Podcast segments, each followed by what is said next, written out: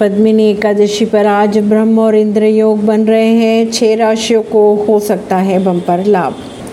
अधिक मास में पड़ने वाली एकादशी को पुरुषोत्तम एकादशी या पद्मिनी एकादशी जाता है। पद्मिनी एकादशी 29 जुलाई को, यानी आज है।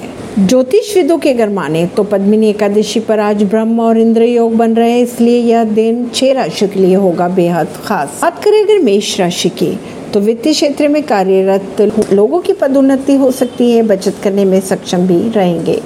कर्क राशि वालों के लिए पद्मिनी एकादशी आप कोई खुश खबरी लेकर आ सकती है। बात करें सिंह राशि की तो नौकरी कारोबार में कोई बड़ी उपलब्धि हासिल हो सकती है। कन्या राशि वालों के लिए घर या वाहन खरीदने के योग बन रहे हैं। संतान पक्ष से कोई शुभ समाचार भी मिल सकते हैं। बात कर लेते हैं अब धनु राशि की, पद्मिनी एकादशी पर धनु राशि वालों को धन संपत्ति का लाभ हो सकता है, व्यापार में चल रही समस्याओं का अंत होगा।